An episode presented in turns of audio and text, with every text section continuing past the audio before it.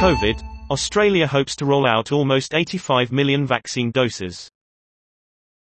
The government says it has made a deal to produce two COVID-19 vaccines, provided trials are successful.